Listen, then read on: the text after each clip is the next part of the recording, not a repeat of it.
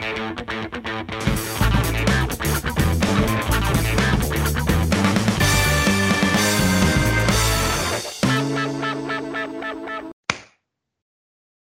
všetky hamburgerové deti.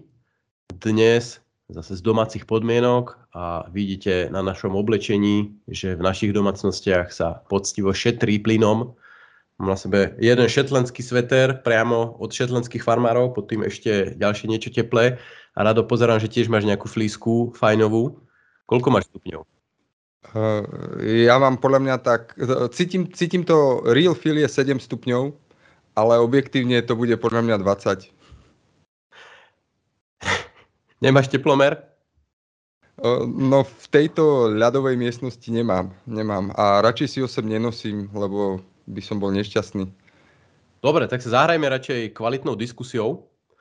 No a dneska to bude na takú super sexy tému, ktorá sa volá, že osobitná odvodová... Či už začal som zle? Od začiatku. Osobitný odvod subjektov podnikajúcich v regulovaných odvetviach. OK, OK.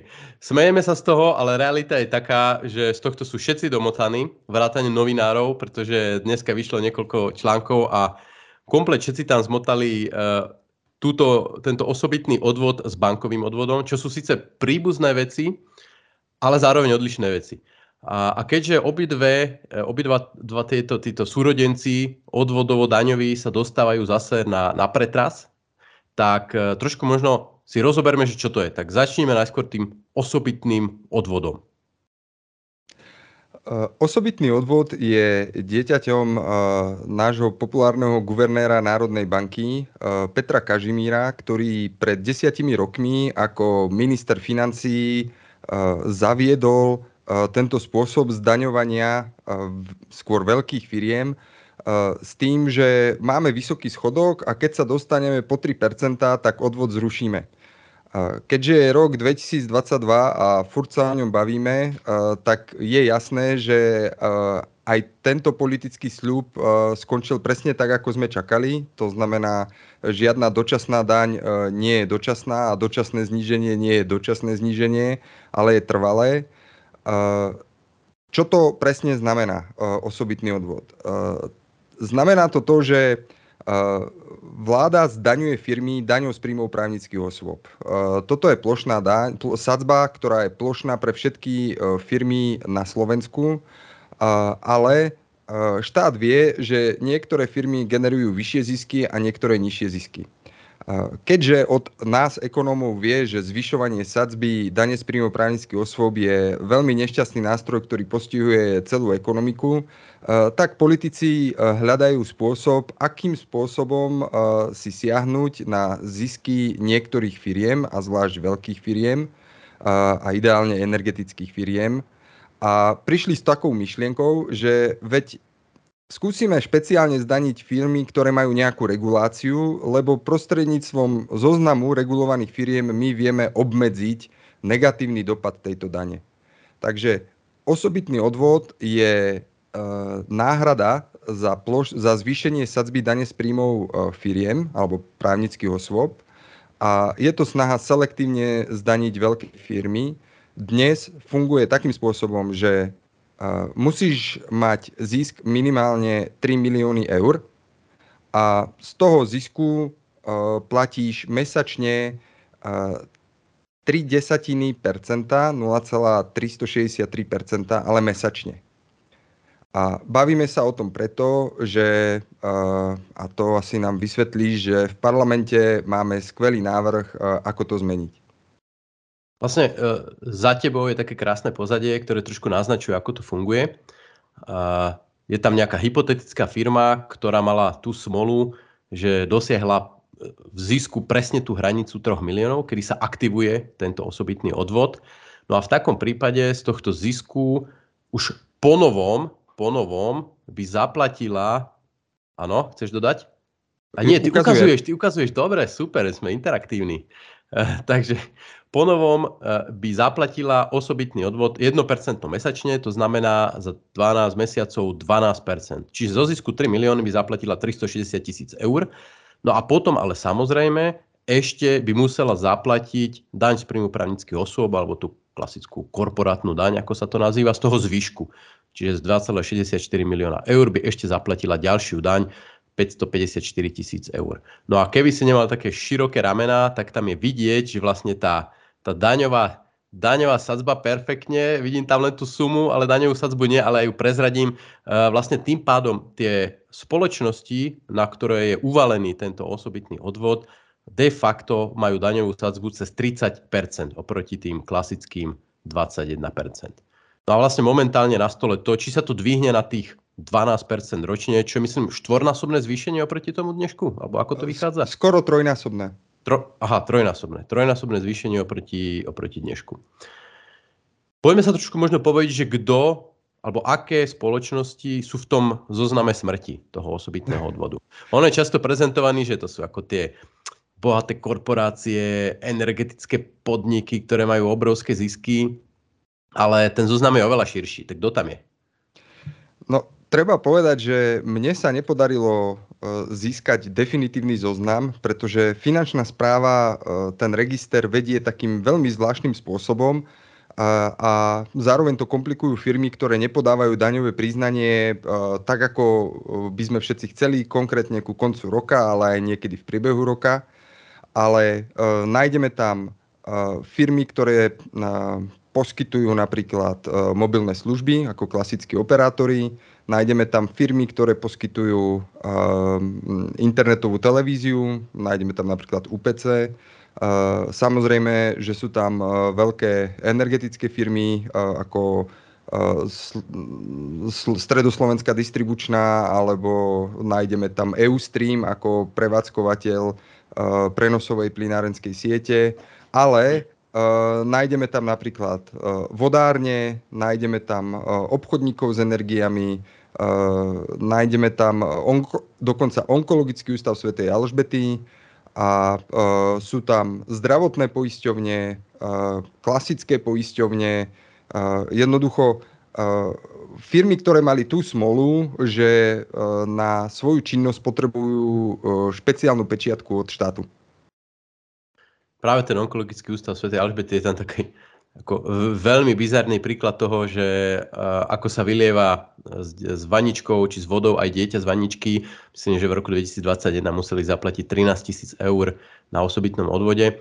Ale napríklad tí dodávateľia energie sú taký pekný príklad, že ešte dva roky dozadu ruka hore, Uh, mali pomerne solidné zisky, tak platili aj pomerne vysoký odvod, lenže viacerí z nich uh, viacerí, prakticky skoro všetci z nich majú v poslednom období veľké problémy.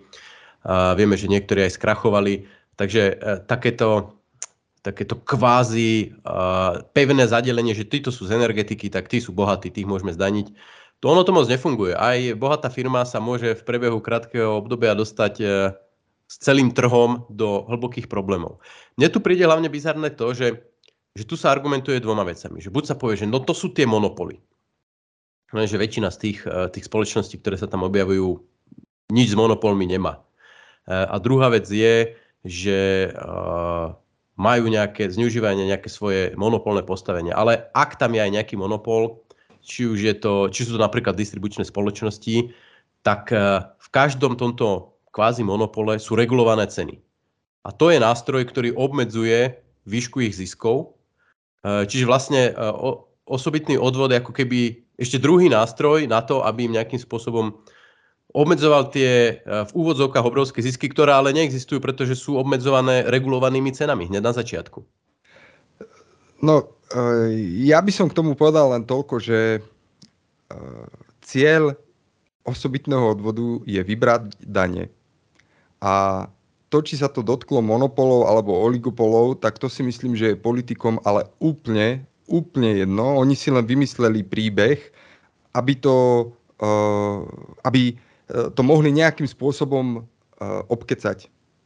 Uh, to, aký to má reálny dopad na správanie tých subjektov, uh, to je im vlastne jedno. A pritom v tom samotnom zákone je zároveň stanovené, že tieto subjekty, ako správne spomínaš, majú častokrát regulované ceny, ktoré sú, alebo regulovaný zisk, a ten regulovaný zisk je vlastne regulovaný prostredníctvom oprávnených nákladov a výdavky na tento odvod nie sú považované za oprávnený náklad, takže štát ako keby garantuje, e, že e, tieto firmy to neprenesú do ceny spotrebiteľa. Je to samozrejme veľmi pofiderné, že či sa to podarí alebo nepodarí, ale ja by som skutočne žiadnu vedu za týmto nehľadal, pretože ak sa pozrieme na ten návrh poslanca Vetráka, ktorý navrhuje práve toto radikálne zvýšenie, tak to zdôvodnenie tohto návrhu by sa dalo napísať, keby tam napísal, no aby sme sa dobre mali, tak to má úplne rovnaký význam váhu ako to, čo tam napísal. Akože uh, COVID a vojna na Ukrajine a inflácia. Proste tento návrh nepotrebuje zdôvodnenie. Uh, je to jednoducho snaha štátu vybrať viacej peňazí a tu by som povedal, že jedinou výhodou toho osobitného odvodu je, že on je skutočne viazaný na zisk. Na rozdiel od nápadov, ako je bankový odvod, ktorý je viazaný e, na vklady, na pasíva banky, alebo e, nápady na obratové dane, ktoré sa nepýtajú, či si v zisku alebo nie. Že aspoň za toto by si ho mohol pochváliť, nie? Tak ja ho za toto pochválim, ale inak tento návrh je, je skutočne takým krásnym zoznamom toho, ako robiť zlé alebo vyslovene hlúpe zákony.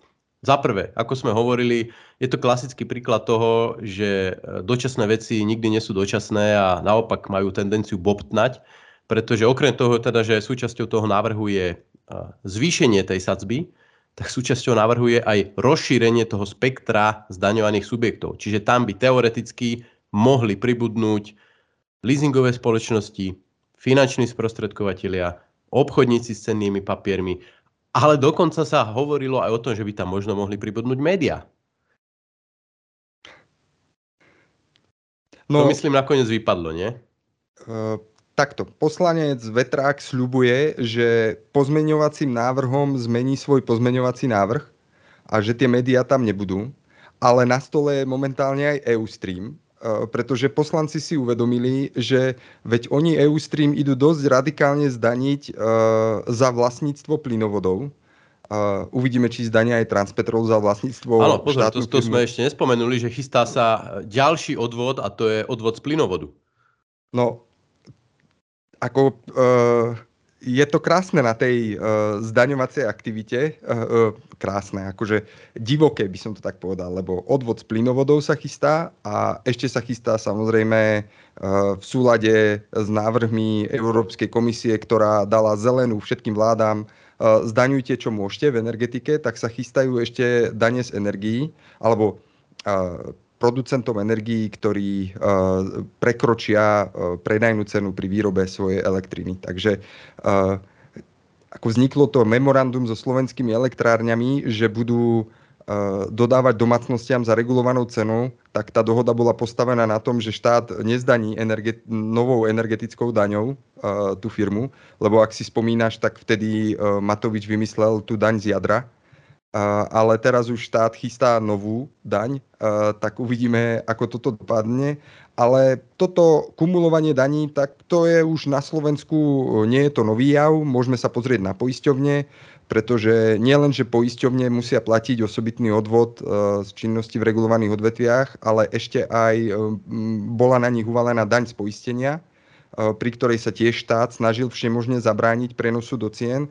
Takže táto kumulácia eh, daní, eh, s tým má slovenský štát skúsenosti a samozrejme je to veľmi negatívna správa a je to jeden z dôvodov, možno, že nie je kľúčový, ale určite významný, prečo zahraničné investície zo Slovenska skôr odchádzajú, ako prichádzajú.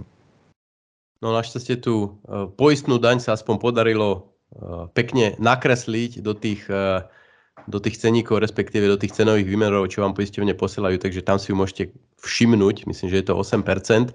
Ale ja, ako som spomínal, že eh, toto je príklad zlého zákonu z mnohých dôvodov, tak ten ďalší dôvod je, že my tu stále hovoríme, že poslanec Vetrák, také krásne meno, ale uh, on samozrejme nie je nejaký hyperaktívny poslanec, ktorý celý večeri pripravuje takéto, uh, takéto zákony. On uh, je skôr taký nosič jadrových hlavíc, pre vládu, ktorými sa vlastne obchádza taký ten, ten klasický proces podania nového zákonu. Ja predpokladám, že on si nevymyslel ten zákon, ale že tak trošku mu bol možno, možno bol v tom podporený. A vlastne takto sa okľukou vládne zákony bez toho, aby ich vláda riešila, sa dostávajú do parlamentu. Ale ja neviem, že či on náhodou nie je aj členom nejakého hospodárskeho alebo finančného výboru. Výbor pre hospodárske záležitosti. Milan Vetrák. Takže áno, zjavne má skúsenosti z hospodárstva a vie nosiť tieto dane. Ináč, ja by som ešte rád doplnil ten detail, že on nie len, že to pravdepodobne nepíše, ale on si to po sebe ani nečíta, pretože v, v tom pôvodnom návrhu rozšírenie okruhu subjektov sa zdôvodňuje, okrem tej vojny na Ukrajine a podobne, ešte z dôvodu zabezpečenia opatrení vyplývajúcich z daňovej revolúcie. A ak si dobre pamätáš, daňová revolúcia nebola spustená, ona bola naplánovaná, ale evidentne už vtedy e, existovala nejaká pripravená legislatíva, ktorá mala ísť do parlamentu a toto tam už ostalo. Takže no, sa tam ešte dolepila tá Ukrajina na rýchlo, aby tam bolo krásna séria zdôvodnení, prečo to absolútne nevyhnutne potrebujeme. Áno, aktualizačný moment. A zákon bol na svete. Ale ten výber z neho očakávaný je plus 100 miliónov eur, nie? No, podľa mojich prepočtov, takto. Uh, ja som, ja, ja neviem, nedarí sa mi to dohľadať, e, koľko by mal e, vybrať ten e, zvýšený okruh osôb. Pretože myslel no, ešte ho si... nevieme, ešte ani nevieme, či tam budú alebo nebudú tie médiá, takže ani to nemôžeme vyrátať. No, no, ale ja som si pôvodne myslel, že pre Boha toto momentálne platí 40-50 firiem, nájdem zoznam, je to jasné, uh, bude tam jasná definícia. Ale jednoducho takto to nie je, takže keď niekto povie leasingové firmy alebo sprostredkovanie, tak to ešte neznamená, že automaticky všetci tí, ktorí majú uh, danú uh, pečiatku od štátu, tak hneď sa to na nich dostane a zároveň tá podmienka 3 miliónov naďalej ostáva toho zisku. Takže odhadnúť, ktoré firmy budú mať v budúcom roku daný zisk je veľmi ťažké. Ja som preto kalkuloval len s tým, že za predpokladu, že tie isté firmy, ktoré tento rok platili odvod, budú v tom pokračovať aj naďalej a budú mať rovnaký zisk, tak uh, uh, oni by zaplatili naviac nejakých 130 miliónov oproti tým súčasným 95.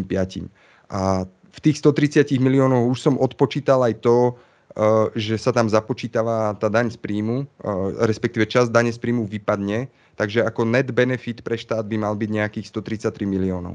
A to je ale, ale asi trošku, trošku silný predpoklad, lebo ako dodávateľia asi zďaleka nezopakujú svoje výsledky z posledných rokov podobne ani vodárne. Eustream uh, nebude mať takú rýžu, ako mával, uh, keď boli plynovody plné. To je jasné, ale zase tam pribudnú tie nové subjekty a pribudne tam aj prevádzkovateľ mýta, s ktorým si štát nevedel a nedokázal normálnym spôsobom poradiť, tak si chce takýmto spôsobom získať peniaze. Každopádne, my sme ešte nespomenuli jeden základný fakt, že rozpočtová rada ešte v tomto momente predpokladá, že štátny rozpočet, respektíve schodok verejnej správy bude oproti rozpočtu o 1,3% nižší HDP. To znamená, že ani jedno z tých ospravedlnení o vojne, covide a podobne nedáva zmysel, pretože štát aj bez zvýšeného odvodu hospodári lepšie. Čiže on napriek vojne dosiahol lepšie výsledky, ako si naplánoval pred vojnou? Takto, akože to sú údaje ku koncu oktobra. Ako to bude ku koncu decembra, neviem. To bude závisieť od toho, či sa spustia tie energetické dotácie, ale keďže štát je chronický neplnič svojich kapitálových výdavkov, nedokáže vyčerpať naplánované kapitálové výdavky, nedokáže vyčerpať eurofondy, takže šetrí na spolufinancovaní, tak je veľmi pravdepodobné, že ten deficit nebude vyšší, ako bol plánovaný. Ale než začneme chváliť, ono je to, tie vyššie daňové výbery sú asi do, z veľkej časti spôsobené infláciou, nie? To je určite pravda a je, tiež je pravda, že inflácia dovehne verejné financie až v budúcom roku, že v tomto roku sa ešte nestihla prejaviť a uh, v budúcom roku, myslím, dôchodky porastú o 12%, takže to je hneď... Pán uh, lekárov tiež. A, a mzdy lekárov samozrejme. A, a keďže si tam chalani naplánovali ešte ten rodičovský balíček, čo je tiež vyše pol miliardy, možno 3 čtvrte miliardy eur, tak potrebujú peniaze i napriek tomu, že verejným financiám sa v tomto roku darí lepšie, ako, si, ako očakávali. No môžeme si to položiť na misky váh. Na jednej strane je zvýšenie a rozšírenie osobitného odvodu, ktoré môže priniesť povedzme niečo medzi 100-150 miliónmi eur nášho dát. Na strane druhej máme deficit na rok 2023, ktorý je odhadovaný na skoro 8 miliard. Áno. No, čiže my by sme, pod, nie my, ale štát na to, aby zaplatal túto dieru, by potreboval vlastne takých 50-60 e, osobitných odvodov zaviesť, aby, aby to dokázal zaplatať. Tým chcem teda naznačiť, že nie, že má zaviesť týchto ďalších 60 nových daní, skôr trošku vystrašiť eh, poslucháčov v tom, že ten deficit je taký obrovský, že predstaví, že nejaké takéto pokutné eh, odvody na eh, firmy, ktoré ako voličov až tak veľmi netrápia, ho dokážu zaplatať, je asi úplne cestné, že my sa musíme pripraviť na to, že to plátanie tej diery bude musieť prebiehať na tých širokospektrálnych daniach, teda na DPH a daniach, eh, daniach z príjmu, prípadne na odvodoch no, zdravotných, sociálnych. Áno, máš pravdu. Prezentovať toto ako riešenie zlej situácie verejných financií by bolo uh, zavádzajúce, ale uh, kvapka, uh, teda babka k babce, ako sa vraví, tak pri osobitnom odvode už tu máme návrh na opätovné zavedenie bankového odvodu, a máme tu návrh na zníženie daní z alkoholu. Predpova- predpokladám, že áno, že čo skoro e, sa objaví zase návrh na zvýšenie tabakových daní a, a e, môžeme sa e, staviť o fľašku bazového sirupu, že príde aj návrh na daní z hazardu. Áno, áno, áno, však o, e, tie sme netak dávno, netak dávno riešili, ale aby sme to teda v hlavách ľudí upratali, toto bol osobitný odvod eh, z činnosti v regulovaných odvetviach, teda firmy ako Telekom, poisťovne, eh, energetika, ale aj zdravotné poisťovne a možno do budúcna leasingovky, agenti, eh, obchodníci s cennými papiermi a podobne. Kuriéri, kuriéri ešte. A kuriéri, na tých sme zabudli. Áno, áno, áno. Čiže keď vám to autičko privezie Vianočné darčeky budúci rok, tak už v cene tej dovážky bude asi zarataný aj tento osobitný odvod. Uh, ale teda hovorí sa zároveň v rovnakom čase o bankovom odvode. Čo je, znie to podobne, ale je to iné. Tak čo to je? Znie to podobne, akurát autorom návrhu je iný minister financí, tentokrát Ivan Mikloš, ktorý bol presvedčený o tom, že Európska únia po tej finančnej kríze v rokoch 2008-2010 určite vymyslí celú európsku daň a že dovtedy by bolo dobré pumpnúť slovenské banky a financovať tým slovenský odvod. On to myslel pôvodne možno s dobrým šľachetným srdcom, s cieľom vytvoriť fond, ktorý by pomohol krachujúcim bankám a preto tie peniaze neboli priamo príjmom štátneho rozpočtu, ale išli do špeciálneho fondu, ktorý mal slúžiť práve na záchranu bankového sektora. Ale Zaprvé, žiadna slovenská banka neskrachovala, žiadna sa nechystá skrachovať a žiadna vlastne doteraz nepotrebovala ani to zachraňovanie a konec koncov máme tu ešte systém fondu na ochranu vkladov. Takže ten samotný bankový odvod bol taký duplicitný a vlastne slúžil presne na to isté ako osobitný odvod. To znamená, v účtovníctve verejných financií vytváral predstavu dodatočných príjmov. Štát oproti týmto príjmom zvyšoval výdavky, zavádzal sociálne balíčky. To znamená, že keby nebodaj sa z toho fondu musela zachraňovať nejaká banka, tak aj tak by štát musel vydať dlhopisy, aby si požičal a doplnil do fondu tie peniaze, ktoré akoby vyčerpal prostredníctvom sociálnych balíčkov. No toto si povedal strašne komplikované, ja sa to pokúsim zhrnúť. To znamená, že 9 rokov tu fungoval fond, do ktorého banky posielali peniaze. Tie peniaze neposielali zo zisku, posielali ich z pasív, teda primárne z vkladov nás všetkých, čiže každému, komu tam prišla výplata, tak nejaký zlomok percenta išiel do tohto fondu, ale ten, tento fond nemohol sa len tak rozpustiť v štátnom rozpočte, musel uh, aspoň na papieri existovať úplne samostatne, ale štát si mohol požičiavať z tohto fondu hotovosť. A miesto toho tam nechávať papieriky, že ja ti tú hotovosť, hotovosť vrátim. Čiže peniaze mohol využiť, akorát teda v tom účtovníctve to bolo, to bolo vedené, vedené iným spôsobom, ako keby to bola súčasť rozpočtu. No ale my sme teda nespomenuli, že ten bankový odvod už v tomto momente neexistuje. Tak, v tom odvode sa nazbieralo, myslím, že 1,2 miliardy eur v tom fonde z toho odvodu. A nová vláda v roku 2020 prišla so sľubom, že túto anomáliu o túto anomáliu slovenský bankový sektor pripraví a, a zruší, pretože e, v skutočnosti ten bankový odvod oslabuje banky a oslabuje možnosti banky ako zvýšiť svoju stabilitu prostredníctvom navýšenia vlastného kapitálu vlastného imania. To, čo by vlastne všetci regulátori chceli a dokonca aj Národná banka tvrdí, že ten bankový odvod zhoršuje Eh, kvalitu bankového prostredia na Slovensku. Takže tešili sme sa, že vlastnícke práva budú dodržané a peniaze sa vrátia bankám, ale na to politici ešte takto čestní a šľachetní nie sú, takže vznikla dohoda, že tie peniaze pôjdu do rozvojového fondu Slovenska a tie peniaze sa budú používať na podporu investičných projektov na Slovensku a banky sa zároveň zaviazali, že budú e, poskytovať viacej úverov e, firmám na Slovensku, aby to prospelo našemu hospodárstvu. Ono tam bol taký trošku taký hollywoodský záver, že ten bankový odvod, on mal vlastne v čase klesať, to tam bolo priamo napísané, že z toho 0,2% to bude vyklesávať.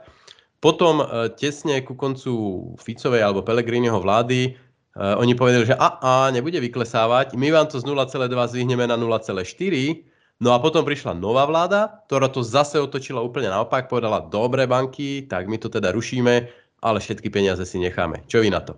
A takto vlastne, takto sa dohodli. No ale dohoda vydržala skoro presne jeden rok, nie? do roka do dňa. Uh, a je tu vlastne nápad, že tak teda ten bankový odvod by sme mohli znovu zaviesť. No, sú to skoro dva roky. A eh, je ináč zaujímavé, že táto diskusia prebieha aj v Českej republike a to hlavne kvôli tomu, že tam eh, základná sadzba vzrastla až k 8% a banky dosť dlho poskytovali veľmi nízke úroky eh, na vkladových účtoch. A to miestna vláda vyhodnotila tak, že toto je ten nezaslúžený mimoriadný zisk, ktorý má byť zdanený Takže momentálne myslím, že už to prešlo prvou komorou Českého parlamentu a ešte to má prejsť druhou, ale dôjde k tomu, že banky budú zdanené špeciálne. A čo ináč, celkom zaujímavé z toho pohľadu, že väčšina českých pracujúcich ľudí, ktorí si sporia na dôchodok, prídu o svoje, čas svojich dôchodkových úspor tým, že hodnota akcií komerčnej banky alebo Českej sporiteľne klesne. Ale Slovensko je v inej situácii, pretože, ako vieme, Európska centrálna banka sa nedala rozhádzať pochybnými krokmi iných nezávislých bank, ktoré zvýšili sadzbu tak, aby znížili infláciu. A slovenské banky teda zatiaľ žiadne úrokové Eldorado nezažili, ani nemajú žiadne naštandardné zisky, skôr naopak. Takže teraz to zavedenie toho bankového odvodu Eh, bude niesť eh, so sebou skutočne eh, všetky tie negatíva, ktoré si spomínal a hlavne to, že my sa chystáme do recesie, Európa a európsky priemysel a slovenský priemysel bude mať problémy kvôli vysokým cenám energií a to bude trvať niekoľko rokov. Tá schopnosť plácať svoje záväzky slovenských firiem určite klesne banky budú mať väčší problém e, s nevymožiteľnými úvermi a tento bankový odvod, ktorý, opäť to zdôrazním, sa netýka zisku, týka sa, týka sa vlastne objemu e, pasív banky, e, tak te, tento bankový odvod ich bude výrazne poškodzovať a bude zhoršovať ich akoby stabilitu. No, milí zlatí, tak ste počuli rozdiel medzi osobitným odvodom z činnosti v regulovaných odvetviach a bankovým odvodom. Dve vecičky, ktoré sa možno v blízkej budúcnosti budú meniť, zavádzať, respektíve dvíhať, čo ovplyvní nielen teda spomínané spoločnosti, ale aj vás, keďže, alebo nás, keďže my všetci sme ich zákazníkmi a na konci dňa kto iný to zaplatí ako klient, žiadne iné peniaze tá spoločnosť nemá. A zďaleka to nebude všetko, čo nás čaká, aby sme zaplátali ten obrovský deficit verejných financií. Chceš ešte k tejto ťažkej téme niečo dodať? Či radšej ubrať? Nie, nie, nie. Ja myslím, že uh, sme povedali všetko uh, to, čo je dôležité a je, jediné, čo sa k tomu dá povedať, že uh, a to, to, sme, to je také lakonické, smutné konštatovanie, že daňová politika by mala mať nejakú víziu, mala by mať nejakú kvalitu, mala by prebiehať nejaká verejná diskusia. To, čo sa odohráva na Slovensku, je skutočne nosenie v kufríku dôležitých zmien v daňových zákonov do parlamentu a menenie tých zákonov presne s cieľom vyhnúť sa tej verejnej diskusii a vyhnúť sa nejakému dlhodobému plánovaniu a rozumnej stratégii. To, čo podnikateľ, podnikateľský sektor si na konci dňa vie poradiť uh, s platením daní, aj keď ho to poškodzuje. Nevie si však poradiť s nepredvídateľnosťou. Tieto daňové šoky a náhle daňové zmeny sú tie veci, ktoré podnikateľský sektor zasahujú najviac a pôsobia ako červené svetlo pre domácich aj zahraničných investorov a e, Slovensko zase stratí ďalšie body zo svojej atraktívnosti práve vďaka týmto kufrikovým návrhom. Takže nepíšte len Ježiškovi, píšte aj svojim obľúbeným poslancom, aby takéto zvýšenie nepodporili. Ďakujeme za vašu pozornosť pri tejto skutočne náročnej téme a veríme, že aj vďaka tomuto dielu budete vzdelanejší voliči, lepšie rozumieť tomu, čo tam na vás pečú na hradnom vršku a my sa tešíme zase niekedy na budúce. Pozdravujem z Prahy.